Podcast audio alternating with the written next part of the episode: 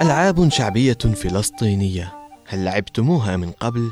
لعبة الحفر. تلعب هذه اللعبة في فصل الشتاء وفصل الربيع بعد المطر إذ يسهل حفر حفر صغيرة من أجل اللعب وتحتاج اللعبة إلى قطعة متسعة من الأرض. يحفر في أحد أطرافها حفر على عدد اللاعبين المشاركين. وتسمى كل حفرة على اسم صاحبها وتحضر كرة مطاطية صغيرة ككرة التنس الأرضي وتلعب هكذا. يبتعد اللاعبون مسافة أربعة أمتار تقريبا من الحفر ويجرون قرعة لمعرفة من يبدأ اللعب.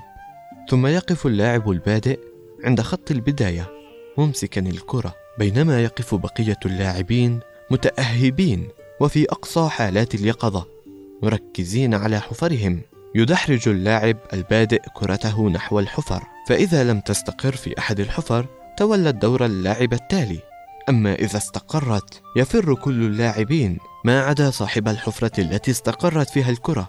وهذا عليه التقاط الكرة وقذفها باتجاه بقية اللاعبين.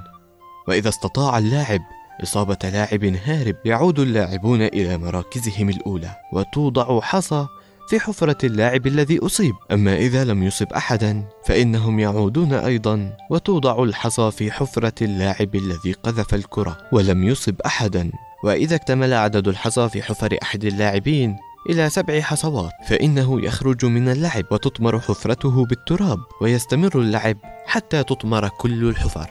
وتبقى حفرة واحدة وصاحب تلك الحفرة يعتبر فائزا.